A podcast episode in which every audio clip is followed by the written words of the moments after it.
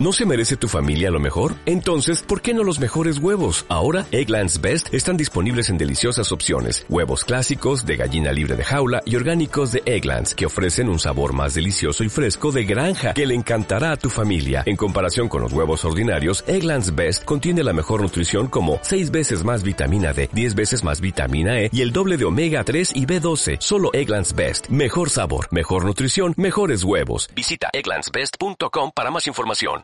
No pase la estafeta, haz discípulos. Haz discípulos. Podamos desarrollar transiciones efectivas.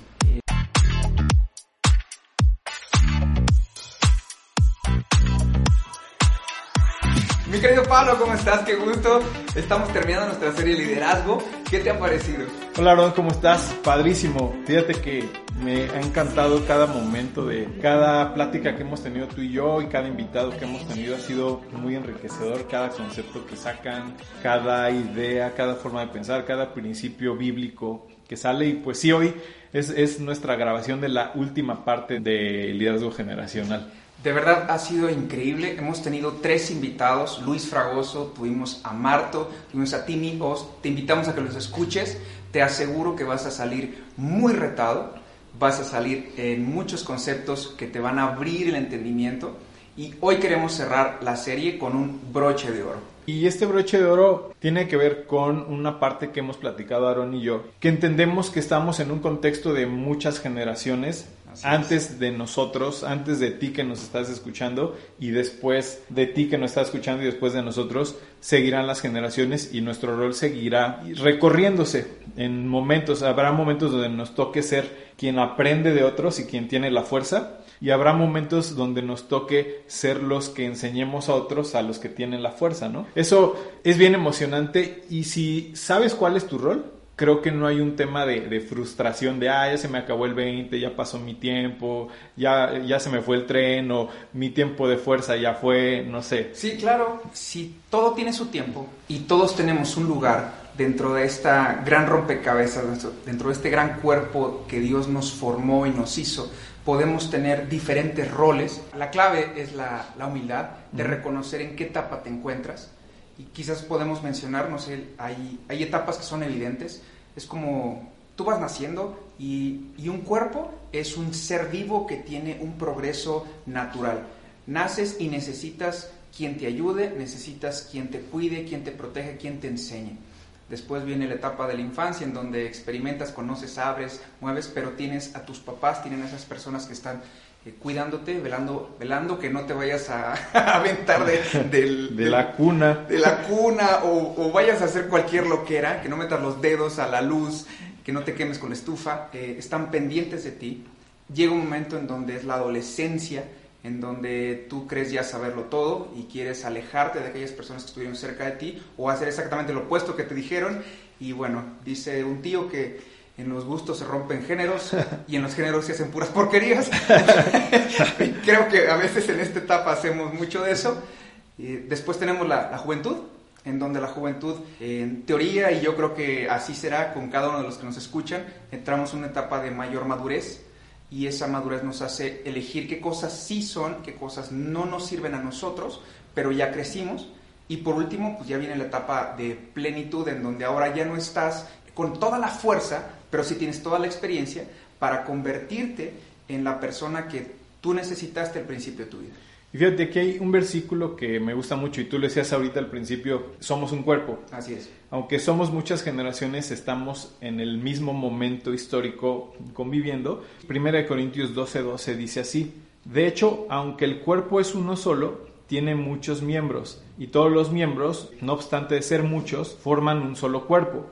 Hay muchas maneras de pensar, hay muchas maneras de hacer las cosas y hay muchas generaciones, hay edades, hay estilos, pero al final todos somos un cuerpo y lo vemos a nivel iglesia. Hay iglesias que son más carismáticas, hay iglesias que son menos carismáticas, hay iglesias que son más modernas, unas que son más tradicionales, pero al final somos un cuerpo. En otro podcast que escuché que decía, al final somos muy unidos y nos cuidamos porque al, al final tenemos una misma visión que es el seguir lo, los principios que Dios ha establecido por medio de Jesús y lo que está escrito en la Biblia. Y entrando a este tema de genera, generaciones, Creo que el tener un cuerpo necesita tener un balance, necesita tener un equilibrio generacional.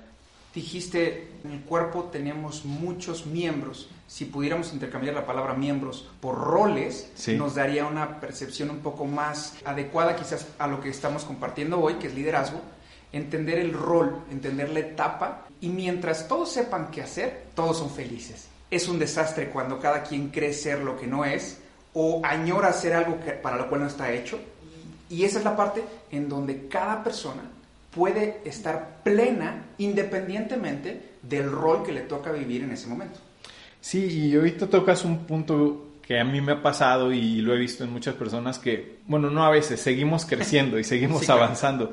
Y sentimos a veces que ya se nos pasó el tren de cierto momentum. Es que mi momentum fue cuando tenía 26 años que hice tal cosa y ya se me fue el momento y entonces hay una etapa de frustración posterior y eso es a lo que voy con el balance generacional. Muchas veces nos va a tocar ser los que enseñan a las generaciones más abajo o hay veces donde te va a tocar ser el motor de las generaciones de arriba, que es empujar lo que ellos traen, ¿no? Entonces, bueno, es lo que decías, entender el rol que te está tocando jugar, tanto como persona, como ministerio, como en la generación, en la etapa en la que estás.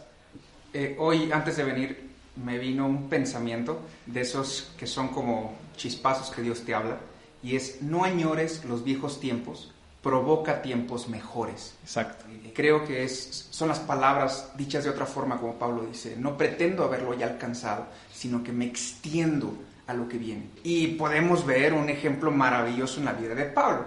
Antes Saulo, hoy Pablo, Pablo comienza su ministerio siendo discípulo es decir, teniendo la humildad de reconocer que había alguien que lo tenía que introducir a un mundo completamente nuevo, del cual todo el mundo le tenía miedo, porque pues era Saulo el que perseguía a la iglesia y los mataba y los quería hacer pedazos, y aparece la figura de Bernabé.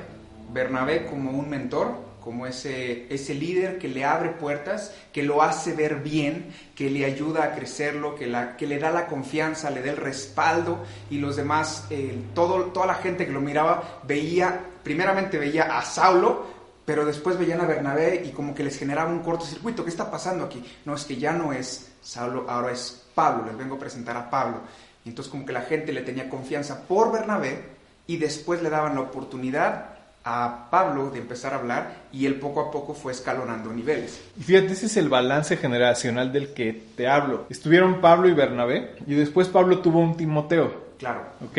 Es la voluntad del maestro de reproducirse en el que sigue en el discípulo y del discípulo de, jalar el ADN del maestro, surge lo mismo, pasó lo mismo con Pablo, después se reprodujo en Timoteo aún mejor, ¿no? Sí, claro. Y Timoteo vemos que pues cuando llegó al servicio de Dios tenía muchas más cartas que, que Pablo, este, muchas más herramientas que Pablo cuando empezó, ¿no? Y lo mismo lo vemos con Elías y Eliseo. Así. Este, Elías era el top de, en ese tiempo de, de, los milagros. Ándale. Estaba increíble todo lo que hacía Elías. Y Eliseo se le pega y dice, yo no te voy a dejar, va, voy a ir allá, tú te quedas. Y Eliseo decía, no, no, yo voy contigo, ¿no? Y al final, Eliseo dijo, yo quiero una doble porción de lo que tú tienes. Y hubo voluntad del maestro de decirle, ok, lo, lo vas a hacer cuando, cuando yo ya no esté aquí. Y vemos justo lo que decías ahorita cuando después de eso empezaron a ver lo que Eliseo hacía, ellos decían, no, es que el espíritu de Elías está en él, ¿no? Que al final el espíritu de Dios. Ese balance generacional.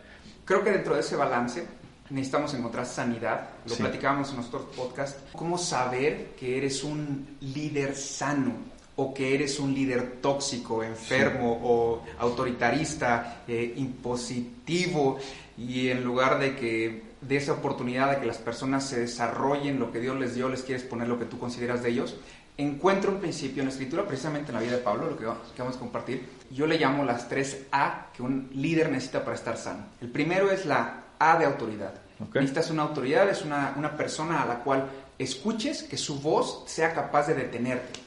Imagínate que un líder no tiene a nadie que lo frene, es un peligro. Si esa persona va a ser un peligro para cualquier persona, porque un día que cene poquito más burritos de lo normal, ese día va a soñar y va a decir el ángel bajó y me empezó a contar cosas extrañas y ahora sí, pues esta es la revelación. Y dentro de esa yo complementaría que es eh, a quién, a quién este, escuchar y eh, a quién rendir cuentas. Perfecto. porque requiere humildad. Claro. ¿Estás de acuerdo? El, el, exponerte, el desnudar tu alma, el abrirte, el compartir lo que traes, que realmente eres, sin poses, sin máscaras, ser sincero, requiere humildad. Sí. Y esa es la primera, una A. Es decir, que un líder que tiene una autoridad es una persona que tiene el 33% de sanidad en su vida. Claro. Sí. La segunda A es un amigo. Un amigo es una persona que es un igual. Me encanta el ejemplo de David y Jonatán. Ujú. Jonatán es el heredero al trono, David también. Sí. Son iguales. Ahora, diferentes percepciones, pero son iguales. Y me encanta la expresión de Jonatán para con David. Le dice, mi papá te quiere matar, yo no lo voy a permitir. Yo voy a asegurarme que cumplas con el propósito que Dios te dio. Wow. Para mí ese es un amigo. Un amigo no solamente es la persona con la cual te la pasas genial y puedes hablar. En los tacos. Sí, vas a los tacos, eh, la pasas a gusto, te vas, subes el monte, regresas, haces de todo. Ese es un amigo. Pero un verdadero amigo es aquella persona que se asegura de que cumplas con tu propósito. Claro. Porque ese es el centro de todo. Puedes tener un amigo que te lleva al desastre. Sí. Y tú lo consideras como una persona con la cual te llevas bien. Es una persona con la cual te llevas bien. Pero no es tu amigo. Porque tu amigo es una persona que escuchó de Dios lo que quiere para ti y se va a asegurar, va a poner inclusive en riesgo la relación con tal de que cumplas con tu propósito. Claro. Sí, porque al final, si, si como amigo sabes que el propósito de Dios está sobre la amistad, vamos a buscar siempre que la otra persona llegue y, y como lo hemos dicho a lo largo de este podcast, de esta serie, hablar las netas Así es. con amor, ¿no? Con amor, claro. Este, te voy a decir la neta con amor y pues bueno, y creo que esas netas con amor como a este nivel este, de amistad sirven mucho. Y son necesarias. Pablo, el, el ministerio de liderazgo es, dice Maxwell, que el liderazgo es una posición muy solitaria, por eso cada vez que sigues escalando es bueno jalar contigo un amigo. Claro, Y, y yo veo eso, yo creo que definitivamente necesitamos una, un amigo, una persona, un igual con el cual puedes hablar de todo. Puedas ser transparente, le puedas decir, como en uno de los podcasts, tengo pelos en la mano. sí, sí. Sí, el, como le puedes decir, sabes que en este momento estoy feliz, estoy pleno, me encuentro muy contento. Y esa persona te- va a estar para ti, te va a escuchar, te va a ayudar. Y fíjate que es algo, es algo duro, pero es algo que ha estado pasando mucho más en Estados Unidos que aquí, por lo menos que se ha sabido, de pastores que han caído en tema de, de suicidio. Sí. Y, o sea, platicando con más líderes, parte de lo que te dicen es que el tema de, del liderazgo es una de las posiciones más solitarias que hay. Es. Este, y más en un tema de pastor, porque muchas veces el pastor, como lo decía el día que platicamos con Marto, pues a quién le cuenta sus penas el Claro, pastor, ¿no? claro, si claro. no tiene, como le decíamos ahorita, una autoridad arriba. Muchos no tienen esa autoridad arriba.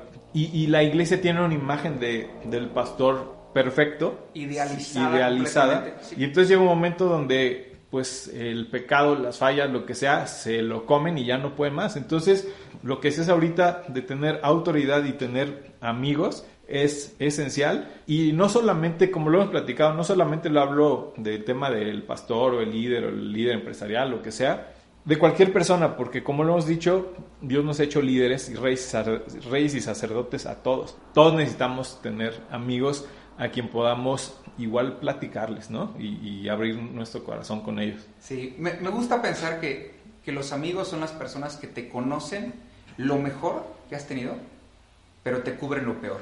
Sí. Porque tienes que ser sincero. ¿no? Y yo creo que una, una amistad no pretende, una amistad es, como dice el dicho, el que es perico donde quieres verde. Sí. Y por eso dice la escritura que hay que mostrarse amigos, es decir, hay que mostrarse transparentes. Y si la persona después de ser transparente se echa a correr, pues entonces la amistad no se iba a dar. ¿no? Entonces, A de, de amigo. El primero es una autoridad, el- la segunda A es un amigo. Y la tercera A para un líder, para estar sano, es un alumno. Sí. Un discípulo, un padawan para los que les gusta Star Wars. Es, es esa parte porque te da, te da piso en la vida. El tener a alguien a quien enseñar no significa que tengas todas las respuestas, pero sí que las tienes que buscar. Y eso te hace crecer, te hace querer ayudar a más personas. Una de las cosas más maravillosas que he visto en la vida son aquellas personas que lo que reciben lo comparten. Esas personas siempre están creciendo, siempre están creciendo.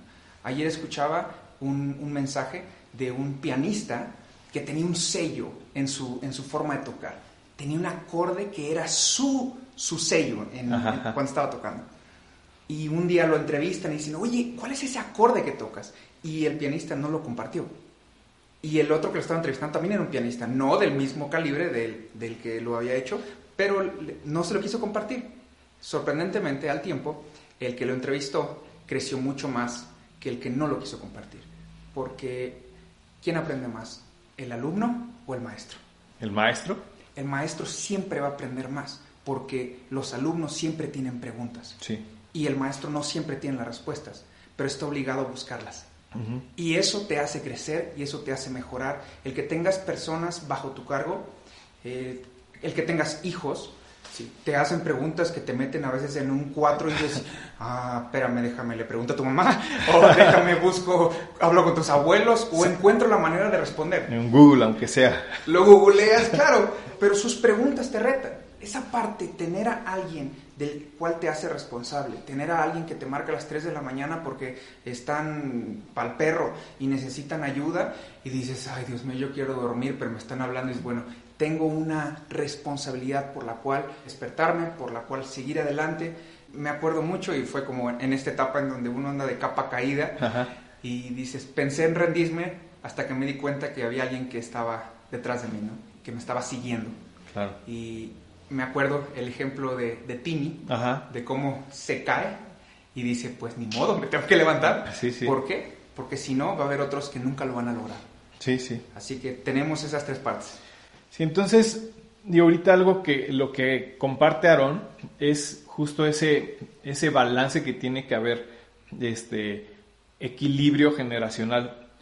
Que los más grandes no se queden en el conocimiento, que los que están más jóvenes no crean que tienen solo toda la fuerza y los que están en medio no crean que son la última coca del desierto en ese momento porque tienen la experiencia y la fuerza, sino que siempre va a venir alguien atrás y siempre va a haber alguien hacia adelante y siempre va a haber alguien mejor que uno, ¿no? Ese, es, Así ese es un principio. Siempre, había una- siempre va a haber un asiático que hace lo que tú haces sin, sin en da la menos vuelta, sí. Ahora, fíjate, yo me eché la serie del último baile de Michael Jordan en Netflix. Buenísimo. Y yo siempre fui, soy, soy este ochentero, este, entonces digo, como todos los ochenteros tuvi- tuvimos en la época de, de Michael Jordan, Chicago Bulls, este, con, en su, en su rivalidad con los soles de, de Phoenix, Sí, Charles claro. Barkley, del tiempo de- del Dream Team, este, o sea, realmente lo digo y, y me, me recuerda cosas muy padres y yo jugué mucho tiempo básquet también y sé lo que es jugar básquet con diferentes pues cuates, ¿no? Y yo yo cuando jugaba básquet antes con los de la escuela pues más o menos estábamos al mismo nivel, este pues éramos chavos de prepa y jugábamos básquetbol contra equipos de otras escuelas o de otros clubes de prepa, eran categorías por edad. Claro. Pero cuando nos íbamos, yo vivía en México, en, en, la, en satélite, y había unas canchas que le eran las del polvorín de bulevares, y se ponían las retas, pero buenísimas, ¿no? Ajá. Y este, pero ahí no había categorías ni habían edades, o sea, Ahí como que ahí. ahí era el, el don panzón de, un, de 1.95 con los chavitos de, de 20, 22 años, 15, 16, y se hacían buenas las retas y era bueno, pero al final, fíjate algo que pasaba, los chavitos, a- las primeras retas las ganaban los, los señores que se juntaban. Mm. Este, las ganaban pues porque jugaban bien y estaban más, más, este, tenían más lámina pues, o sea, Claro. más carrocería. Pero después de la segunda o tercera reta ya no sacaban a los más jóvenes. ¿Por qué? Porque los jóvenes con la fuerza y mejor condición pues votaban a los más viejos. Claro. Ajá. Y ahora, retomando este tema del último baile, de que fue la serie de Michael Jordan, eh, fíjate, los, el más grande éxito, uno de los equipos más exitosos que ha habido en la NBA fue Chicago Bulls en esta temporada, que ganaron dos veces, eh, dos veces un tricampeonato. ¿Qué quiere decir? Que ganaron tres torneos seguidos, este, dos veces. Dos veces. Y la primera parte de esta eh, tri- de este de este primer tricampeonato lo hizo Michael Jordan, este joven con mucha fuerza, muy explosivo. Fue cuando hacía sus concursos de clavadas y que lograba hacer una clavada desde el tiro libre de un salto hasta la hasta la canasta. Que de ahí sacó su nombre, ¿no? Bueno, se- su Air, Air Jordan, ¿no? sí. Claro. junto con un equipo pues un poquito este, de más maduro y con un entrenador que sabía sacarle jugo a Michael Jordan. Después Jordan tuvo un momento como de capa caída y tuvo problemas personales y se retira. Y después regresa y vuelve a ganar otro tricampeonato, pero este, ya más maduro. Entonces, ¿qué es lo que hicieron? Fue que balancearon el equipo de Michael Jordan este, con Scottie Pippen, con Dennis Rodman, con otros jugadores también experimentados, pero también otros más jóvenes. Entonces lo que lograron fue hacer un balance entre la experiencia de Michael Jordan con un equipo un poquito más con más fuerza si lo comparabas con el primer equipo de Jordan, que fue que estaba completamente tendido hacia Jordan y hacia su fuerza, hacia su fuerza y sus capacidades y su habilidad. Y fíjate en esta segunda parte del segundo tricampeonato, eh, muchos decían que era el único jugador y coach al mismo tiempo. Ajá, sí, sí, recuerdo. Y, y, era, y sí lo veías, o sea, que estaba Phil Jackson ahí, que era el coach y es a quien Jordan se le cuadraba. Este, eh, Phil Jackson supo cómo adecuar el, el, equipo este, para que empataran bien con, la, con lo que ahora podía ser Jordan, porque seguía siendo un cuate muy confiable y muy bueno, pero todo se adecuó.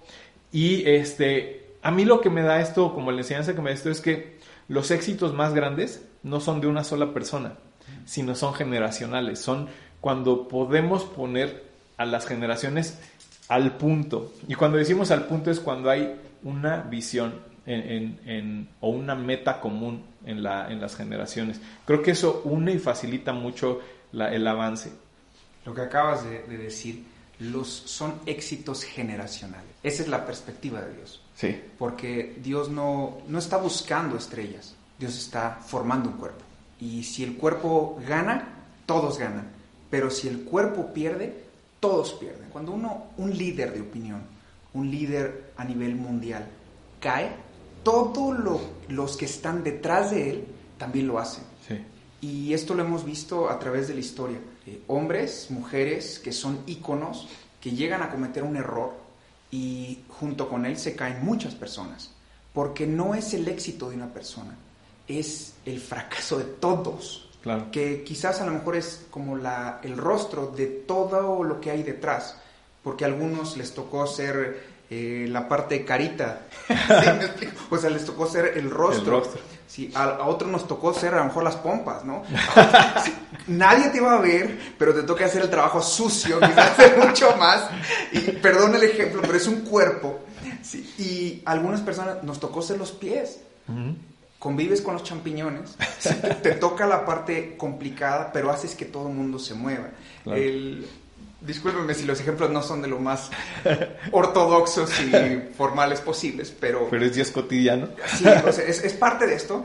El lugar en donde estás hoy no es el lugar en donde te vas a quedar. El lugar que ocupas hoy es el lugar que necesita el cuerpo que estés, no necesariamente el que tú añorarías. Cuando nosotros entendemos que nuestra parte a lo que Dios nos quiso poner es el lugar que se necesita y no siempre el que añoramos, es mucho más fácil caminar sin tener tantas heridas, sin molestarte, sin añorar sueños que en este momento no se van a cumplir, pero no significa que, no, que, se van a quedar olvidados. Claro. O sea, no es que se te pasó el tren, porque si tú en este momento estás escuchando y tienes 80 años y dices, es que yo ya no lo puedo hacer, no te preocupes. Dios llamó a Moisés a los 80. Sí, claro. Así que tiempo el tiempo en Dios no es factor. Dios hace lo que Él soñó para ti en el tiempo en el que te encuentras. Así que ten esperanza. Esta semana estaba escuchando un mensaje, el domingo, que me impactó mucho y quien estaba predicando decía, mucho tiempo anhelé el pastorado y ahora que estoy en el pastorado, no supe en lo que me metí. y, y decía, este, ya que estoy aquí, amo lo que estoy haciendo, pero entiendo que antes no era el momento porque no hubiera aguantado lo que es ahorita.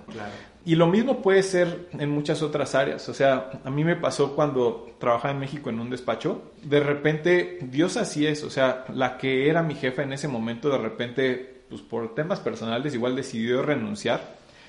Y yo había trabajado en ese despacho por dos años. Luego me salí y luego me volvieron a... Yo me salí por otro proyecto y me buscaron, oye, regresa. Entonces regresé y tenía seis meses de haber regresado, digamos que estaba seminuevo, mm. y renuncia a la que era mi jefe y me dicen, tú vas a tomar la gerencia. Y yo no me sentía preparado pero para nada. Mm.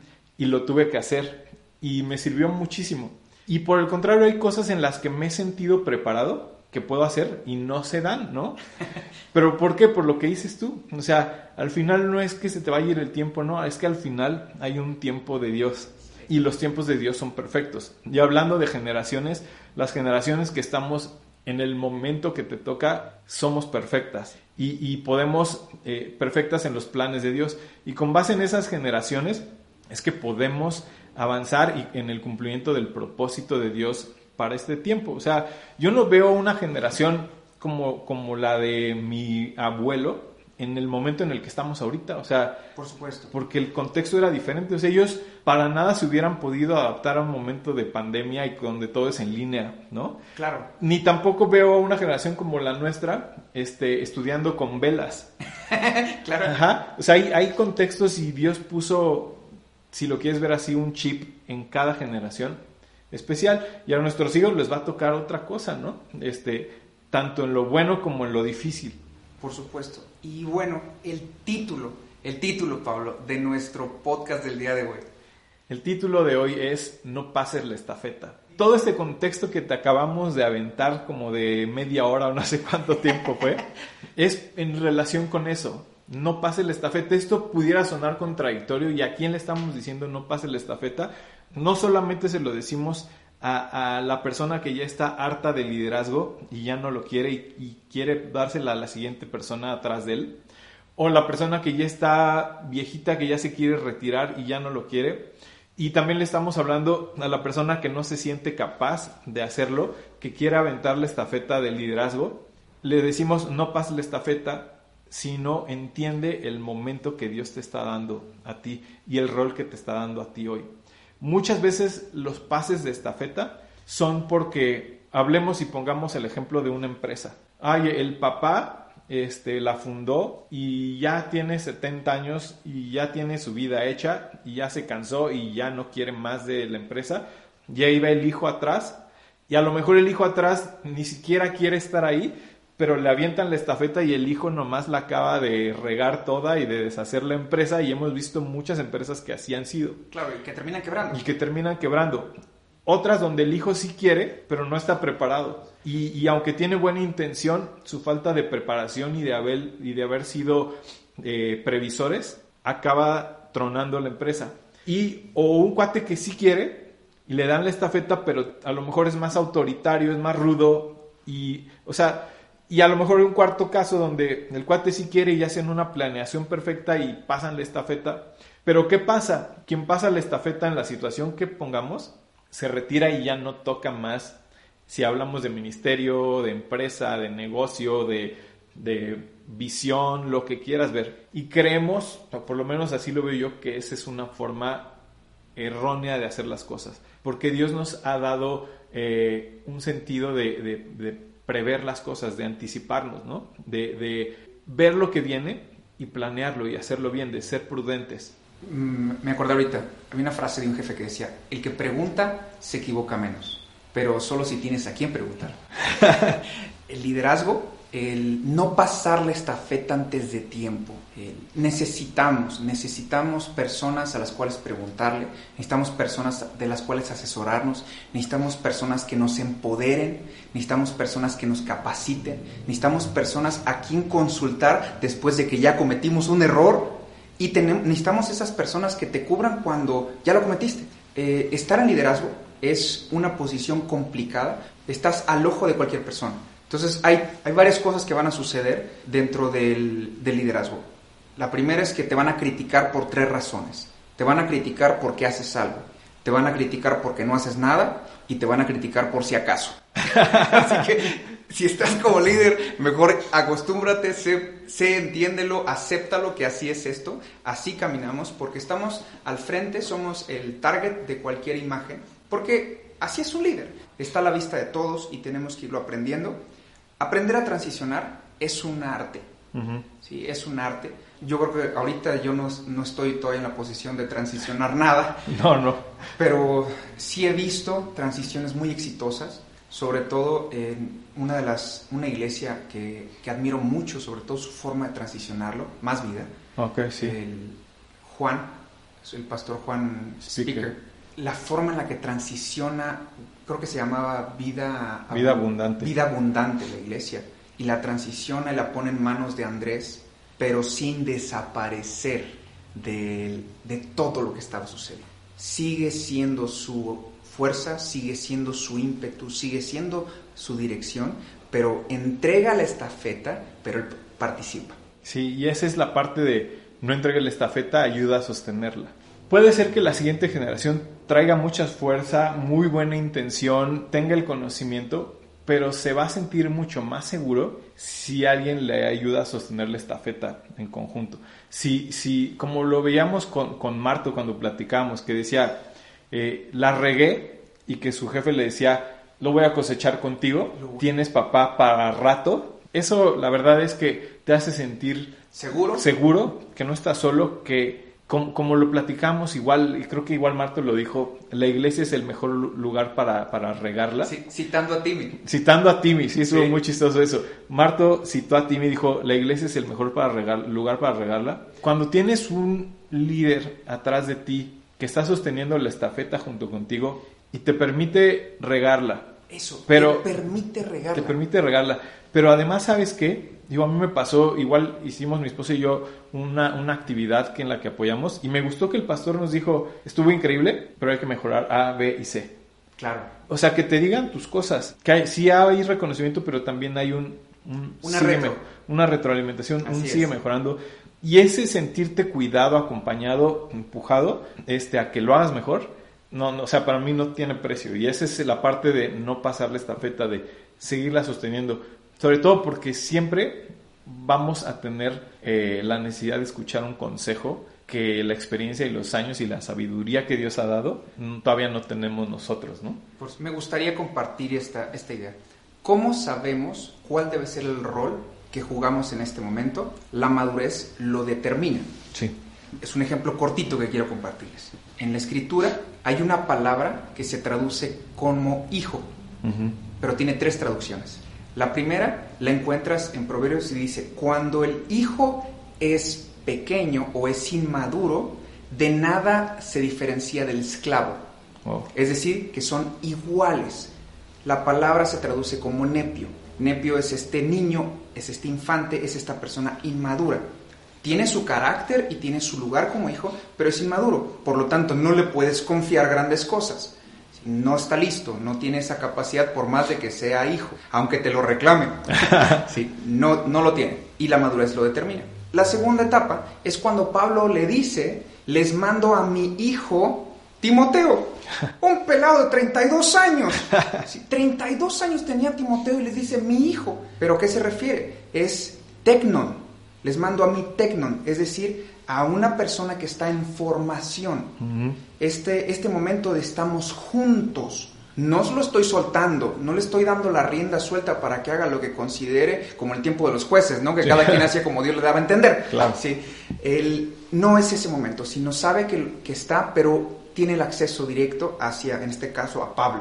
Timoteo es el hijo de Pablo, espiritualmente hablando, dice, y les mando a mi tecnon. Segunda, ¿no? Nepio es completamente inmaduro, tecnon es en formación. Y no está hablando de edad, porque estamos hablando de 32 años. Y después vemos cómo sigue y le sigue llamando tecnon. Claro. Sí, hasta, hasta que llega un momento en donde encontramos en la palabra de Juan, dice, más a los que les recibieron se les dio la potestad o la capacidad de llegar a ser Hijos. hijos. En esa descripción, es decir, el hijo es el que ya hereda todo, pero hasta que es huios. Nepio, tecnon y huios. Huios es aquel, aquella persona que ya fue formada, que ya tiene la capacidad de discernir lo bueno de lo malo, es decir, que es maduro, Ajá. que tiene el entendimiento de lo que le van a poner en las manos, que lo sabe hacer, que lo puede hacer y que ya demostró que lo puede terminar. Y aquí vienen cinco puntos que quiero poner para que sepamos cómo hacerlo. Yo lo hago, tú me ves. Yo lo hago, tú me ayudas. Tú lo haces, yo te ayudo. Tú lo haces, yo te veo. Y tú lo haces y yo me muevo. Hasta que tengamos esas cinco partes, sueltas la estafeta. Sí. Si soltamos la estafeta antes de tiempo, garantizamos un desastre. Eso es lo que dicen los grandes gurús del liderazgo, hombres más sabios que nosotros, que han estudiado. Hoy te lo compartimos de esta forma y recuerda que nuestro mayor ejemplo sigue siendo Jesús. Sí. Jesús dice, ¿qué hace el Hijo? Lo que le ve hacer al Padre. Claro. De hecho, así lo dice la Biblia. O sea, yo hago lo que me ha sido ordenado por el Padre. Eso es lo que hizo Jesús. Y fíjate, creo que ahorita vamos a retomar algunos principios de, de lo que platicamos este, con, con, con, los invitados que tuvimos que me encantaron. Pero algo que decía Timmy que me encantó es que el liderazgo es acompañamiento. Por supuesto. Y Jesús lo hizo y a mí me, me, me voló la cabeza lo que decía Timmy. O sea, tres años fueron suficientes para que Jesús estuviera acompañando a 12 cuates. Sí. Y hizo justo lo que, lo que tú estabas diciendo. Ustedes me ven, y después van a hacer. Entonces Jesús hizo milagros, después les dijo, ahora les toca a ustedes, yo, yo aquí veo, de, yo los veo, yo los veo. Ajá. así es. Y, y después, oye, es que este, este, ya oramos y no sale el demonio, ¿no? Exacto. Ah, pues es que ese es con ayuno también, ¿no? Claro. O sea, y ese es el, esa es la función del liderazgo, o sea, y después cuando Jesús supo que ya estaban armados, les dijo, yo ya me voy, pero les dejo a mi Espíritu Santo, ¿no? Así es. este, y esa es la, la parte donde tenemos todos, o sea, al- a diferencia de un tema de coaching o lo que sea, nosotros, pues sí vamos a tener a, a un líder, eh, como lo decíamos ahorita, a quien rendirle cuentas, con quien tenerle estafeta, pero al final hay una sabiduría eh, sobrehumana que solamente viene de parte de Dios y de su Espíritu Santo. Lo es. Ahora sí, ubícate en qué, y, y no ese regaño, es encuéntrate en qué etapa de, de tu vida Dios te quiere. Estás siendo nepio, entonces no quieras hacer cosas que todavía están por encima de tu capacidad. Estás como tecnon, entonces sí experimenta porque tienes quien te cubra. ¿Ya eres Wigos? Mi hijo, pues ahora sí, estás listo, estás lista para aventarte solo y, le vas a dar, pero ya no va a haber otra persona que esté atrás de ti. Lo cual me parece algo interesante. Aterrizándolo a temas de mi trabajo. Yo he estado encargado de varios despachos y me ha tocado contratar gente que ya está muy armada, Mm. que ya sabe, y chavitos pasantes. Claro. Este, y fíjate que la, todo- todos tienen este potencial, todos. Pero si tú como líder logras construir a alguien que empieza, vas a tener una joya. ¿Y, y a qué voy con eso? Yo, como lo he platicado antes, soy abogado, ¿no? Entonces, ok, ¿qué es lo primero que le enseño a un chavito que empieza? Es, a pesar de que ya tiene temas que ha aprendido en la universidad, en el mundo legal le llamamos pasante o pasambres, este, Claro. le dices, ok, es que es justo lo que dices ahorita. No es que no confíe en ti, pero todavía no estás preparado para esto. Primero necesito que estés preparado en esto, ¿no? Entonces, Perdóname, me sí, sí. acordé de Nemo. Sí, el papá de Nemo dice, Nemo, es que quieres hacer esto, pero todavía no estás listo. sí, sí, o sea, y, y eso es lo que, lo que hacemos con ellos. O sea, primero quiero que sepas cómo es el proceso. O sea, cosas que no te enseñan en la escuela. ¿Cómo es el proceso? A dar seguimiento, a ir al tribunal, a pararte y a pedir un expediente, a ver en la página de internet cómo se ve esto, bla, bla, bla. Ya que tiene eso y que conoce los términos, ah, ok. Entonces, ahora ayúdame a hacer este escrito. Yo te voy a dar el mapa de cómo lo quiero y tú lo vas a hacer Exacto. te lo reviso y te lo regreso todo tachoneado y a ver, esto mejóralo. Ya. Pasa esa etapa, entonces ahora le dices, le platicas, oye, esta es la idea que quiero del escrito, desarrollalo. Entonces te regresa con el proyecto y tú le dices, ah, fundamentame esto, esto por acá, esto por acá. Pasas esa etapa y ya le dices, ahí está el asunto, revísalo y hazme una estrategia. Y así es como va hasta que llegas con un cuate donde ya te puede proponer e incluso contradecir en un buen sentido. Claro, porque está haciendo ya una propuesta. Exacto. O sea, llega conmigo y me dice, oye, este, tú dices eso, pero fíjate que si hacemos eso pudiéramos afectar esta parte del negocio. ¿Cómo ves si tal? Nuestra vida no todo es iglesia, no todo es este el liderazgo de coaching, o sea, es la vida diaria y lo La mismo pasa con, tus hijos, ¿no? Claro. Mi, mi hijo de repente me dice, papá, te quiero ayudar a, a instalar ese, ese foco, ¿no? Le digo, ah, ok, lo cargué de caballito, Ajá. apagué la luz, le dije, gira el foco y, y desatóralo, y después le pasé al otro y lo puso, ¿no? Ajá. Y un día lo quiso volver a hacer él porque dejó una escalera y se quemó la manita, ¿no? Porque estaba el Claro. foco caliente. Entonces, es justo ese proceso. Y después quiere ayudarme a poner un cuadro y ya les enseñé a poner el nivelador para que no quede chueco. Muy y, bien. y después quiere usar el taladro solo, ¿no? Te digo, no, a ver, aguanta tantito, ¿no? Hay cosas que todavía no puedes. Exacto. Y no es limitarlo, porque me gusta mucho el ejemplo que dice. La inseguridad, ¿no? Hablaba Luis Fragoso, decía esto.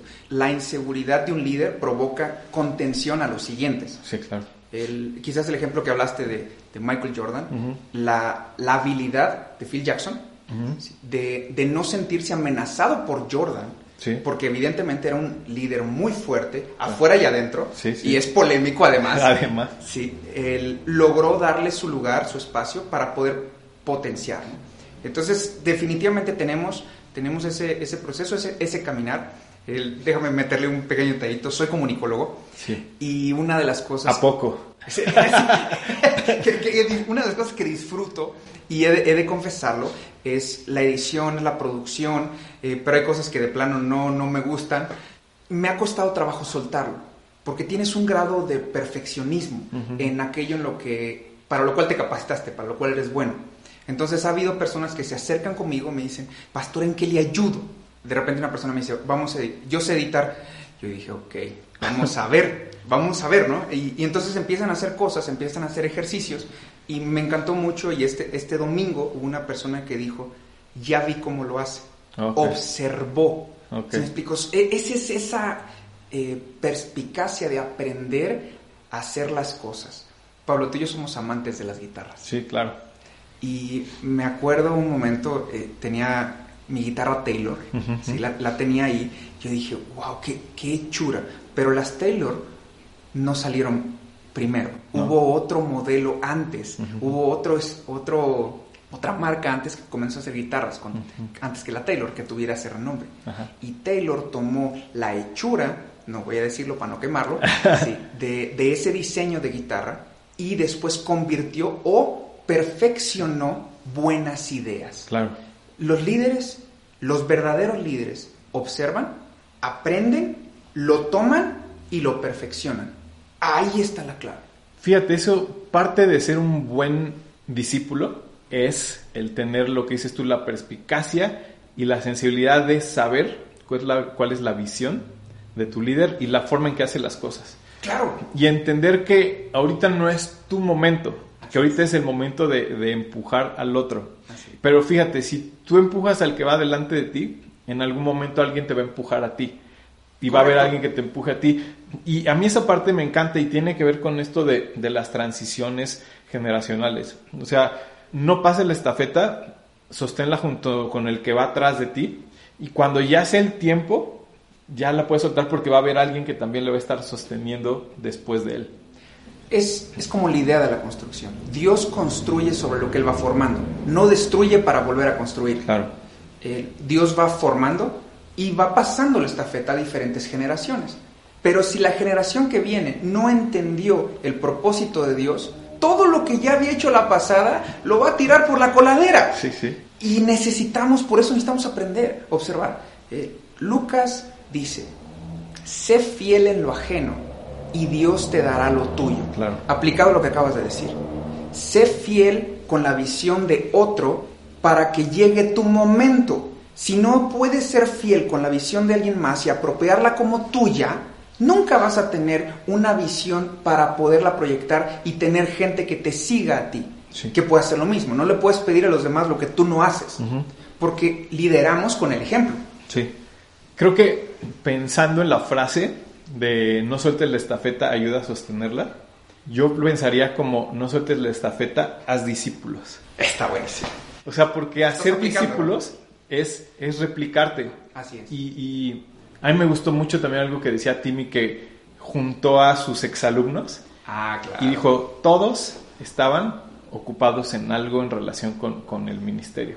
Y si te soy sincero, a mí también me gustaría, empezando por mis hijos, ¿no? Tengo unos amigos, unos amigos en común, Moy y Mari, Ah, sí. los ubicas perfecto. Los conozco desde hace más de 10 años. Ok.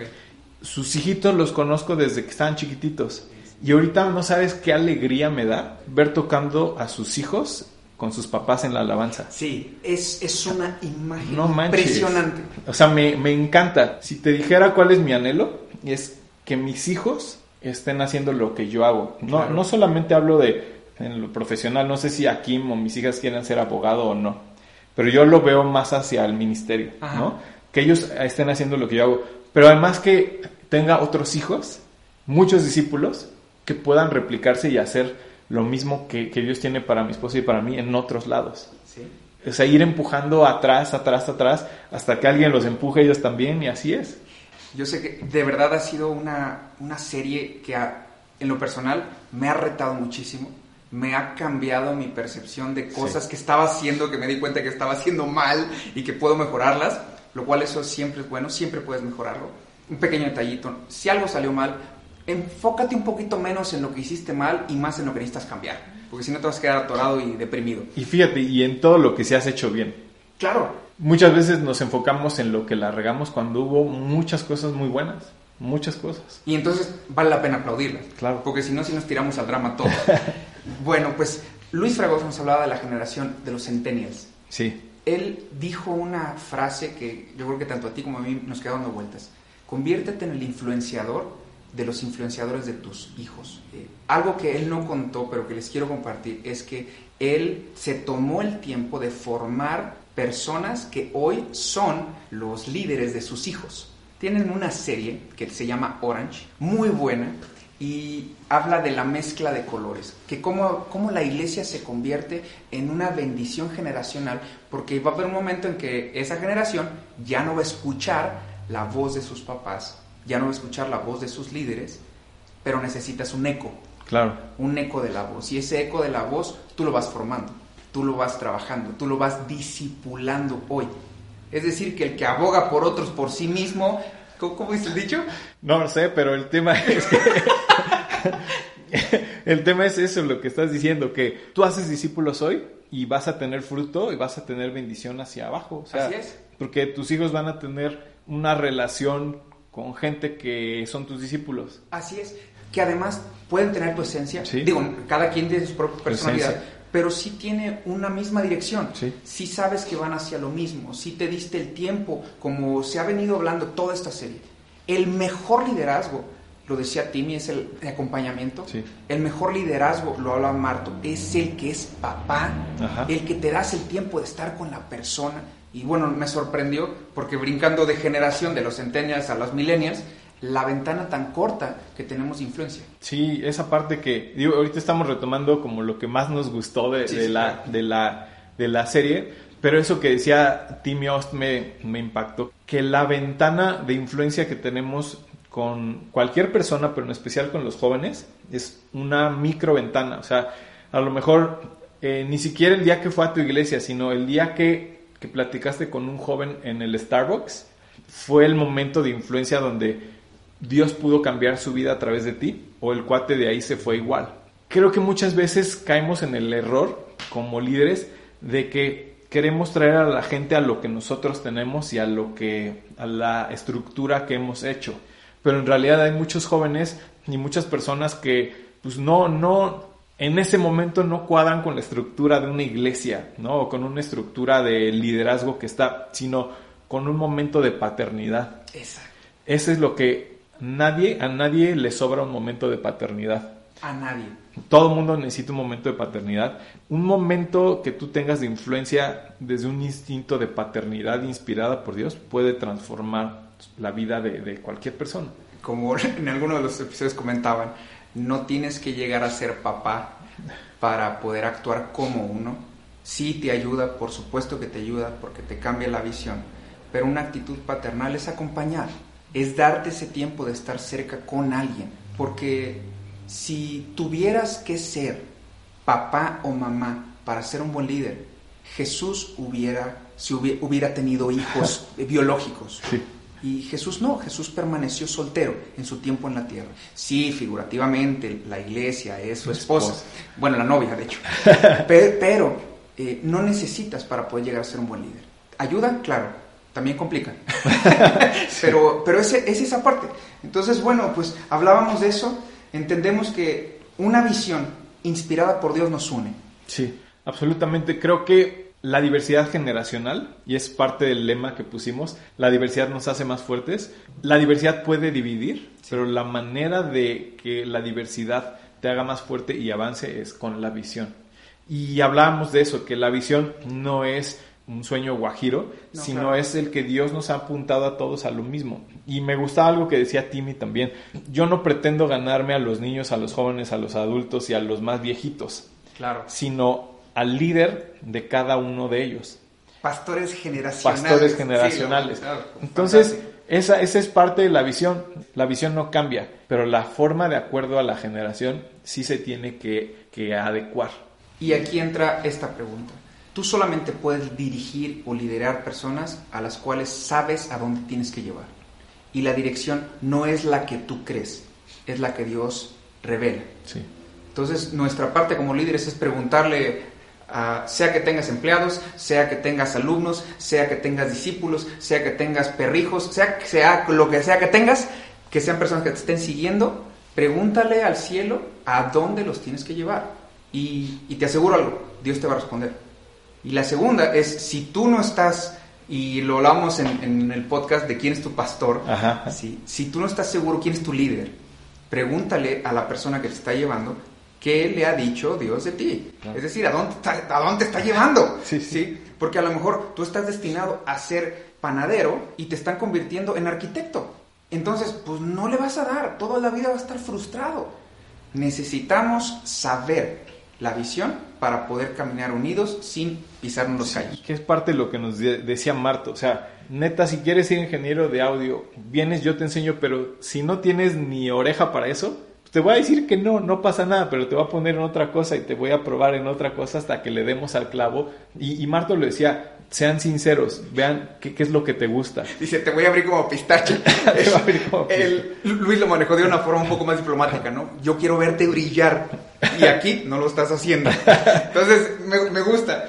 Nuestro primer punto es esto, una visión inspirada por Dios nos une. El segundo punto es que complementamos con humildad, pero lideramos con gracia. Ese liderazgo, Pablo, de gracia que comentaste, liderazgo con gracia. Sí, es justo el, el quitarnos el forma de pensamiento latinoamericano de que el liderazgo se obtiene en base a fuerza y a imposición y aquí mis chicharrones truenan. Y mucho de eso se ha traído a las empresas, a las iglesias, a, a las familias. El liderazgo con gracia es yo, te, yo me pongo en medio porque quiero verte cómo te levantas. Es lo que Dios hizo con nosotros. Sabes que cualquiera, como lo decíamos, tiene, nadie es un bueno para nada, nadie, nadie nació siendo una piedra, todos tienen un propósito. Me gusta mucho la Biblia que dice, todo fue creado por Él, para Él y para los propósitos de Él. Todo es todo. Así es, todo. Entonces, la forma de complementarnos es metiéndole humildad al asunto. Acuérdate que, aunque seas papá, hay áreas en las que necesitas aprender a ser hijo y hay áreas en las que necesitas aprender a ser amigo. Sí. Entonces, dependiendo de la situación, es el rol que necesitas tomar. No siempre tienes que pararte, como lo vimos, no siempre tienes que tener tu pose. No, quitémonos eso, démonos libertad. Una de los sellos dice que donde está el Espíritu de Dios, ahí hay libertad. Libertad. Así que podamos tener liderazgos Genuinos, sin pose, sí, claro. genuinos, libres, que nos ayuden, obviamente, con esas tres personas que te van a ayudar en la vida, justificando de dónde lo sacamos, recordándonos la vida de Pablo. Tiene a su Bernabé, tiene a su Pedro, con el cual se da un tiro, porque era el apóstol a los gentiles y a los judíos, y tiene a su Timoteo, que es su alumno. Entonces, lideramos con gracia, entendiendo ese punto. Y bueno, nuestro tercer punto, que es precisamente No pase la estafeta, haz discípulos. haz discípulos, podamos desarrollar transiciones efectivas. Él enseña, forma, capacita, proyecta, acompaña y después sí, ya te puedes desentender. No, no lo manejaría como un me desentiendo, sino como lo que decías, permanezco ahí en otro rol al lado, acompañándote. Sigue siendo freelance. No, creo, creo que, creo que le, le diste al clavo, o sea, liderazgo es acompañamiento. Cuando sueltas la estafeta, sigues acompañando. Sigues acompañando, sigues caminando. Pues gracias por acompañarnos en este podcast. Para nosotros y espero que para ustedes haya sido de grande ayuda en todas las áreas. Queremos agradecerles su fidelidad hasta el día de hoy. Les aseguramos que tendremos grandes episodios por delante. Sí, estamos muy contentos. La verdad es que esta, esta serie que hicimos de liderazgo generacional. La empezamos sí pensada este, en, en, el tema y todo, en un artículo que habíamos escrito Aaron y yo, de hecho, para una revista que nos invitaron a escribir de liderazgo. Y se hizo algo muy padre, muy grande, este, con mucha fuerza, con invitados increíbles que como le decían hace ratito, nos retó mucho. A mí los vuelvo a escuchar y, me sigue retando todo lo que, lo que se aprendió. Gracias por escucharnos, gracias por eh, mantenerse. Vamos a seguir con otros planes igual del podcast. Aquí estaremos. Pues recuerda que esto es Dios cotidiano y yo soy Aarón Feroz. Yo soy Pablo Guerrero. Porque es un Dios para todo y para todos. Chao, chao.